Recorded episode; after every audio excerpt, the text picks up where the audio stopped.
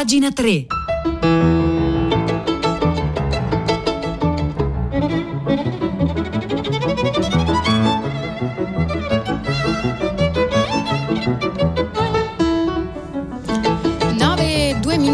venerdì 19 novembre. Buongiorno da Marzia Coronati, ben trovati a pagina 3. Oggi parliamo di storia e soprattutto di come giungono a noi le vicende storiche, di come la memoria può distorcere alcuni fatti negli anni, nei secoli e poi che peso ha la storia, sia nel presente sia nel costruire il nostro futuro. Allora, partiamo ancora una volta dalle scuole, lo facciamo con un articolo di Giulio Meotti, uscito oggi su Il Foglio, che punta i riflettori sull'importanza degli studi classici all'interno delle scuole, raccontandoci cosa sta accadendo negli Stati Uniti, che tendono a ridurre lo studio dei classici, e cosa sta accadendo invece in Francia, che va nella direzione opposta. Ecco, eh, l'articolo però parte da Roma, dove dove la scrittrice e studiosa italiana Andrea Marcolongo, eh, invitata dalla Columbia University a discutere dell'importanza del latino e del greco, sta parlando da casa sua in una eh, conferenza online della sua carriera e dei suoi libri e scrive eh, Giulio Meotti, a un certo punto uno studente chiede ad Andrea Marcolongo come puoi leggere Omero se eh, era razzista e misogino? La connessione internet è buona, ma Marco Longo, autrice de La lingua geniale, nove ragioni per amare il greco, teme di avere capito male. Mi dispiace, risponde Marco Longo, non capisco il suo punto di vista, ma la studentessa ripete la domanda giustificandola. Ho avuto l'impressione che avessimo letto due autori diversi, dice Andrea Marco Longo al Figaro. Così va in America, commenta Giulio Meotti, odiano l'idea che l'Occidente possa essere una civiltà le cui basi sono greco-romane.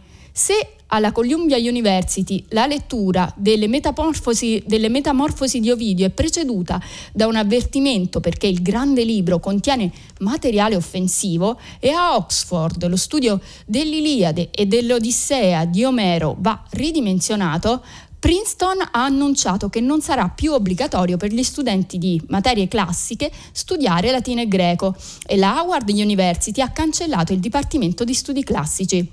Sul Figaro, alcuni fra i maggiori storici francesi, come Rémy Brague e Jean-Marie Salamito della Sorbona, hanno attaccato chi, per odio di sé o per volontà mortale di autodistruzione, convenienza politica o per paura, oggi abbatte i classici greco-latini. Quindi mentre gli Stati Uniti vanno in una direzione, la Francia va in quella opposta. Possiamo dimenticare l'Eneide che canta dell'amore, della pietà, della giustizia perché Augusto era biondo e Pericle aveva la pelle bianca? Per inciso, il poeta Terenzio, che era uno schiavo, nacque a Cartagine, così come il primo autore cristiano di lingua italiana, Tertulliano. L'imperatore Settimio Severo, originario di Leptis Magna a Tripoli, aveva la pelle scura. L'imperatore Filippo era un arabo, lo stesso Agostino era di Tagaste, una città dell'attuale Algeria. Allora, in Francia il ministro dell'istruzione eh, Jean-Michel Blanquet è balzato in difesa del latino e del greco. Ha detto ho letto e ascoltato queste critiche, alcune delle quali sono arrivate al punto di sostenere che Omero è un'apologia della schiavitù. Trovo tali interpretazioni assolutamente sbalorditive. Attaccare una visione del mondo contemporanea basandosi su scritti risalenti a due millenni fa è un'assurdità abissale. Blanquet, che il mese scorso ha lanciato un think tank dedicato alla lotta contro l'importazione anglosassone del walk, termine che abbiamo visto anche qualche giorno fa qui a pagina 3, che è un po' simile al concetto di cancel culture di cui parliamo spesso, ecco, eh, dedicato alla lotta contro l'importazione anglosassone del walk, ha così annunciato che il latino e il greco antico saranno proposti anche agli studenti del diploma di maturità tecnica e ai ragazzi di 11 anni, quindi la Francia al contrario aumenta lo studio del greco e latino all'interno eh, delle scuole. Al Point il ministro annuncia il lancio di un piano europeo per promuovere l'insegnamento del latino e del greco assieme ai colleghi italiano, cipriota e greco. Ciò che unisce i paesi europei, osserva Blanquet, sono le lingue antiche e naturalmente con questo fondo linguistico comune si irradiano i valori comuni. Peraltro a proposito di lingua e di Francia, nella stessa pagina del foglio un altro articolo a firma questa volta di Mauro Zanon ci ehm, informa del fatto che il pronome neutro IL, che è la contrazione di il, lui in francese e elle, lei in francese, utilizzato dalle persone che si definiscono non binarie e dunque non si riconoscono né nel genere maschile né in quello femminile, ha fatto il suo ingresso nel Petit Robert, il dizionario più popolare in Francia. Questa cosa ha diviso la politica in francese tra chi è contrario e tra chi è favorevole. Anche questa riflessione che è interessante ehm, la trovate sulla pagina del foglio, quindi quest'ultimo articolo che vi ho citato sulla lingua è a firma di Mauro Zanon, quello invece sui classici è a firma di Giulio Meotti e trovato tutto sulle pagine del foglio.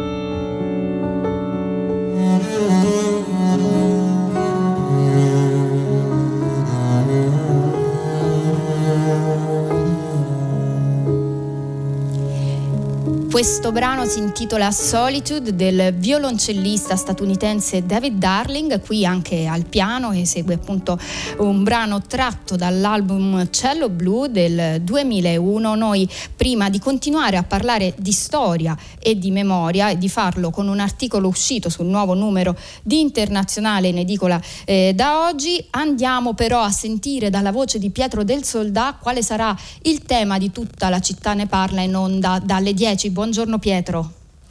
Buongiorno Marzia, a te le ascoltatrici e gli ascoltatori di pagina 3. Sono i bambini il tema di oggi, a tutta la città ne parla. Ci poniamo questa domanda, come stanno i bambini dopo più di un anno e mezzo eh, di pandemia? Sono arrivate due telefonate, una in particolare da Napoli che parla di scuole, c'è questa notizia dell'illegittimità eh, sentenziata dal TARS circa la chiusura delle scuole voluta dal presidente della campagna De Luca, ma insomma al di là di questa notizia c'è l'impatto che tanti mesi di DAD hanno avuto soprattutto su, hanno avuto sui bambini. Ma poi anche una chiamata di Antonella da Roma poco dopo eh, che ci invita a pensare ai bambini non soltanto come alunni della scuola in DAD in presenza soltanto come figli, ma anche come cittadini con i loro diritti fondamentali che devono essere rispettati, con l'esigenza di avere spazi pubblici per loro. Insomma, noi oggi ci poniamo questa domanda, una, una vita eh, eccezionale come quella che abbiamo vissuto sin qui e peraltro speriamo di no ma insomma forse alla vigilia di nuove restrizioni, che effetto ha avuto sui più piccoli? Una domanda enorme, chiediamo ai nostri ascoltatori di partecipare, scriverci, di dirci la loro. A te Marzia. Grazie a te Pietro, 335 5634 296 è il numero per scriverci, sicuramente lo farete in tanti quando si parla di scuola, gli ascoltatori e le ascoltatrici di Radio 3 sono sempre molto attente, tant'è che state già commentando l'articolo che abbiamo letto in apertura, quello sullo studio dei classici all'interno delle scuole. Giovanna scrive, anche Bill Gates fa studiare il latino ai suoi programmatori e lo fa da, anna, da anni, grazie eh, Giovanna che ci ha scritto da Ravenna, noi ci spostiamo sulle pagine di Internazionale. Parliamo oggi di storia, di memoria, di come eh, la storia può aiutarci a costruire il nostro futuro. Ecco, in Cina ci informa Jessie Lau che ha scritto un articolo sul New Statement che oggi è tradotto da Internazionale, si controlla il passato per assicurarsi il futuro. Scrive Jessie Lau, se è vero che il partito cinese ha sempre censurato pagine della storia cinese ritenute politicamente delicate, di recente ha intensificato molto queste operazioni. Nei mezzi di informazione e nella retorica di Stato le autorità hanno intimato ai cittadini e agli storici di combattere il nichilismo storico per mantenere la stabilità del partito e della nazione. Nascondendo gli errori del passato sotto il tappeto, la Cina perde l'opportunità di imparare lezioni preziose ed evitare errori futuri. Questo lo ha detto Lia Zhang, che è autrice di un libro dal titolo Il socialismo è grande e coautrice di una storia orale della Cina. Ed è sempre Lia Zhang che dice le autorità che si lodano da sole rischiano di alimentare un nazionalismo ottuso che è già in aumento. Non solo, si è allargato il campo dei temi considerati tabù. Questo invece lo dice Jeffrey Wasserstrom, uno storico della Cina moderna all'Università della California. Si è intensificato anche il controllo su questi temi. La battaglia per la memoria è solo un aspetto della spinta del partito a uniformare vari aspetti dell'identità cinese come la religione, la lingua e la cultura. E tra i vari interlocutori che Jessie Lau ha intervistato per questo eh, articolo e servizio su come la Cina censura interi capitoli della, della propria storia, tra i vari interlocutori c'è anche Sun Peidong Sun Petong eh, insegnava in Cina, per anni è stata docente di storia alla prestigiosa Università Fudan di Shanghai, dove aiutava gli studenti ad affrontare quel complesso e traumatico capitolo del passato cinese. Tuttavia, quando la libertà d'espressione su temi sensibili ha cominciato a ridursi, Sun è diventata una dei sempre più ne- numerosi studiosi presi di mira, censurati, indagati e infine puniti dalle autorità. Poi nel 2019 i suoi studenti l'hanno addirittura denunciata all'università per sovversione contro lo Stato e dopo le minacce alla sua famiglia e le crescenti pressioni all'inizio del 2020 Sun ha deciso di lasciare il lavoro e il paese. Ora vive negli Stati Uniti. Ecco, lei è una delle protagoniste di questo articolo di Jessie Lau, scritto inizialmente per il New Statesman, eh, New Statesman scusate, e tradotto oggi sulle pagine di Internazionale.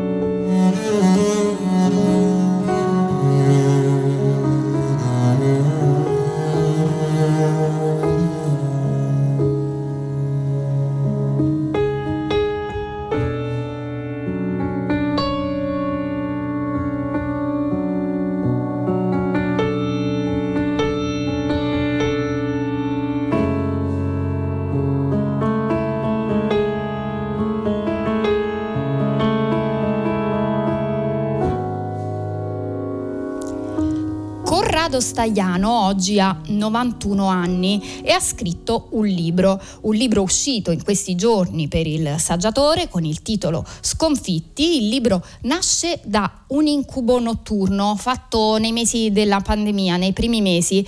Eh, l'incubo era questo, c'era una donna con una tunica nera dal viso bianco impastato di calce che trascinava un carretto. Ecco, uno scenario inquietante che ha spinto Stagliano, che non aveva intenzione di scrivere un libro, a cambiare idea e il risultato appunto è questo libro dal titolo Sconfitti. Ecco, oggi Concetto Vecchio è andato a intervistare a Milano Corrado Stagliano e gli ha posto una serie di domande. Questa intervista la trovate sulle pagine del venerdì. Si parte proprio dai giorni del, della pandemia, i primi giorni e da questo incubo e dal risultato di, quello, di, questo, di, questo, testo, da quello che c'è dentro questo testo, appunto edito dal, dal, saggiatore con il titolo Sconfitti, e chiede concetto vecchio a Stagliano. E è un libro che è un viaggio nella Milano della pandemia, ma anche nei nodi risolti del nostro paese. Ecco che torna il concetto di storia e di memoria. Risponde Corrado Stagliano: Il Covid, mi dissi, è una coda del tragico Novecento, due guerre mondiali la bomba atomica, la Shoah, una coda del passato da ricordare. Mi venne in mente quel testo di Rilke nei quaderni di Melte Lauritz Bridge in cui Rilke scriveva non basta avere ricordi, bisogna avere la pazienza che tornino. I ricordi non valgono di per sé, solo quando diventano in noi gesto, sangue, indistinguibili, solo allora diventano nostri. Forse era arrivato quel momento. E così ancora si parla del coronavirus. Cosa ci ha rivelato il coronavirus? Non soltanto la paura del mistero, risponde Stagliano, il non capire, ma anche la generosità di tanti medici, gli infermieri, un affratellamento sconosciuto in un mondo che pensa soltanto al profitto. E poi l'immancabile domanda sui Novax, eh, ancora pandemia, poi ricorre in sconfitti, chiede, chiede Concetto Vecchio, ricorre in sconfitti il trauma della guerra, una spina che fa male, indimenticata. E Saiano risponde, scrivo proprio così, mia moglie a volte mi ammonisce perché torni sempre alla guerra, mi chiede, però la vedi questa scheggia e prende dalla sua scrivania nera e lucente come un pezzo di lava raffreddata. C'è anche eh, la fotografia di questa scheggia ad accompagnare questa intervista di Concetto Vecchio oggi sul venerdì e spiega Stagliano nel 1944 a Cremona durante un bombardamento mi sfiorò la raccolsi, era infocata e la portai a casa. Ho perso tanti oggetti, tanti libri nei traslochi, ma non questo frammento. Vidi i primi morti nell'ospedale militare di Imola, dove era ricoverato mio padre dopo la ritirata dalla Russia. Ragazzi di 20 anni stesi sulle barelle in un corridoio. Li avevo visti partire allegri e festanti alla stazione di Mantova. Ora erano lì, sanguinanti, maciullati. Come, come dimenticare? E poi Stagliano parla del papà che finì a Mauthausen. Lo andammo ad accogliere a Pescantina con mia madre. Era irriconoscibile Parlò ininterrottamente per tutta la notte, poi non disse più una sola parola. Un giorno Primo, Primo Levi mi rivelò che tutti i prigionieri e gli internati parlavano subito e poi tacevano. Tu però hai scritto e raccontato, gli obiettai, e qui Stagliano si sofferma sulla figura eh, di Primo Levi, lo vedevo ogni mercoledì all'Einaudi in via Biancamano a Torino, di cui ero consulente. Dopo le riunioni andavamo a casa sua, conosco bene quelle scale, l'ascensore, le stanze. Era felice quando riceveva le lettere dai giovani tedeschi che venivano a sapere del nazismo dai suoi libri, le conservava meticolosamente nelle cartelline non lo so perché si è ucciso, è difficile solo pensarlo, lo sento vivo, sento la sua voce. E poi Corrado Stagliano eh, racconta di altri grandi che ha incontrato nel corso della sua vita. Giulio Einaudi non era il principe capriccioso, diceva sempre il mio catalogo e in effetti il catalogo dell'Einaudi è la storia d'Italia. Tiziano Terzani, uomo unico, lo conobbi al funerale di Pino Pinelli con Folco Bambino sulle spalle. Ho qui nella mia stanza un suo disegno all'acquarello fatto sull'Himalaya. E Gadda, Gadda, intervistarlo era un'avventura. Nel 1968 andai a trovarlo nella sua casa a Montemario, sembrava l'abitazione di un impiegato d'ordine. Gli facevo le domande, lui rispondeva e poi scriveva le risposte, proprio come stavo facendo anch'io. Alla fine gli chiesi una dedica su un'edizione del giornale di guerra e di prigionia e ci mise 20 minuti prima di trovare le parole e lucubrava, aveva addosso una nevrosi spaventosa. Ma che scrittore, ecco, queste sono alcune delle, mm, delle osservazioni che ha rilasciato Corrado Stagliano a Concetto Vecchio oggi sulle pagine del venerdì. Vi ricordo, Stagliano ha scritto un nuovo libro uscito per il saggiatore con il titolo Sconfitti.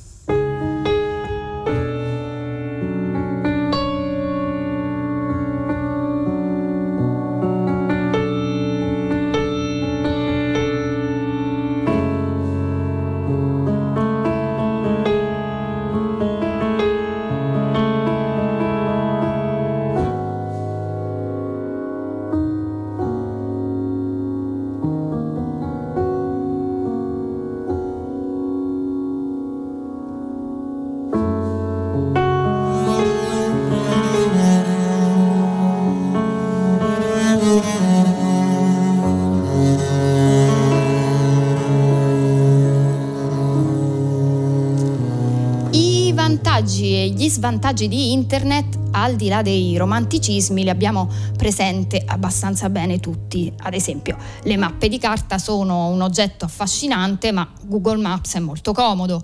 Andare in libreria è un'esperienza fondamentale, ma certi volumi è più comodo acquistarli online.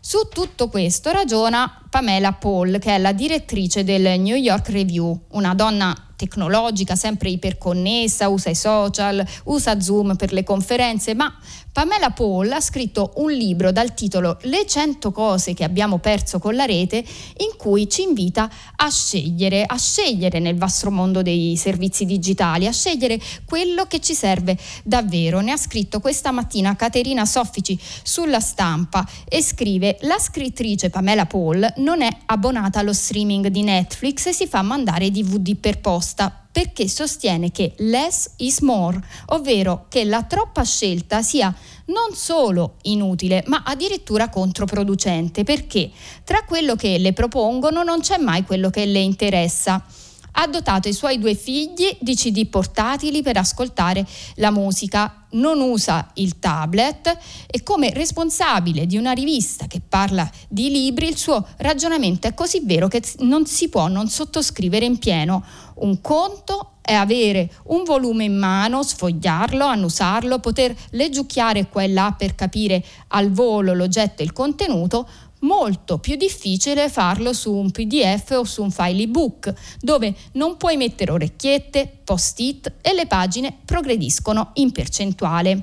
Il libro, continua Caterina Soffici recen- recensendo questo libro scritto, questo saggio scritto da eh, Pamela Paul, che è direttrice del New York Review, il libro non è una tirata apocalittica sui pericoli di internet e neppure si toccano le recenti polemiche su Facebook o il metaverso o le fake news, piuttosto è una carrellata di riflessioni in forma di piccoli saggi su piccole cose perdute ma soprattutto stati d'animo. Il primo capitolo, per esempio, è dedicato alla noia, alla bellezza e alla necessità di aver tempo di annoiarsi. E poi c'è un capitolo sulla punteggiatura, sulla punteggiatura che che scompare ai tempi di WhatsApp. E poi ci sono anche le cose che sinceramente nessuno rimpiange, il libretto degli assegni, i vecchi telefoni, le enciclopedie. La cosa che stupisce più di tutto, scorrendo l'elenco di Pamela Paul, è la velocità con cui con cui tutti questi oggetti e sensazioni ed emozioni sono stati ingurgitati da internet, tutto sparito in meno di vent'anni senza che neppure ce ne siamo resi conto perché l'innovazione è andata avanti per tanti piccoli cambiamenti. Ognuno può vederla come crede, ma è innegabile che per colpa di internet molte delle esperienze umane che conoscevamo sono scomparse. L'importante per Pamela Paul è esserne consci e esercitare il nostro potere di scelta. Ecco appunto questo è il fulcro del libro di Pamela Paul, le 100 cose che abbiamo perso con la rete, l'ha recensito, recensito questa mattina Caterina Soffici sulle pagine della stampa.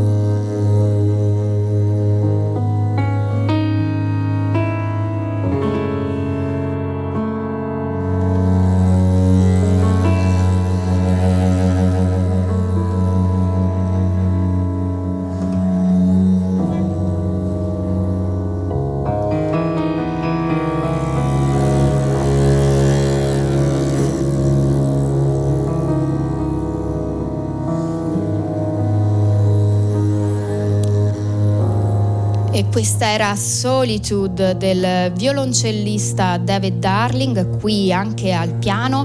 Un'ultima segnalazione arriva dalle pagine del giornale Luigi Mascheroni, ci informa che a Firenze la prima mostra italiana sulla comune Monte Verità è ora accessibile e visitabile. Il Monte Verità è una collina sopra Ascona nel Canton Ticino e Svizzera e anche un monte che si chiamava un tempo Monescia. Poi un secolo fa, inizi Novecento, un gruppo di anarchici e spiriti liberi gli cambiò nome, fondando una comunità di persone accomunate da aspirazioni utopistiche, vegetariane, naturiste e teosofiche. Ne parla appunto Luigi Mascheroni sulle pagine eh, del giornale, scrive benvenuti sulla collina dell'utopia, paradiso anarchico, piccola garta inaccessibile, culla di un'esistenza primigenia, centro vitale dell'energia del mondo, sorprendente laboratorio di una nuova cultura. No, una controcultura in risposta al conformismo borghese e al pensiero dominante. Ascona Revolution, l'intero chiostro del Museo del Novecento a fare palcos- da palcoscenico un centinaio di opere fra manifesti, sculture, dipinti, oggetti originali, fotografie, libri, filmati, costumi e una sottile linea rossa fa- fra pensiero e azione che serpeggia attraverso la mostra come un cavo elettrico a collegare passato e presente, e cioè l'idea che la congregazione laica di Monteverità anticipò in modo profetico e combattivo moltissimi temi dell'oggi fra ecologia radicale, cura dell'anima e benessere del corpo, vivere nella e per la natura, e che allora si diceva nudismi, nudismo e che oggi si dice eco-friendly, cultura vegetariana, femminismo antilitteram e meditazione. Ecco, questo era Luigi Mascheroni che ci parlava di una mostra a Firenze sul Monte Verità e sulla Comune che ha animato a inizi Novecento questa montagna.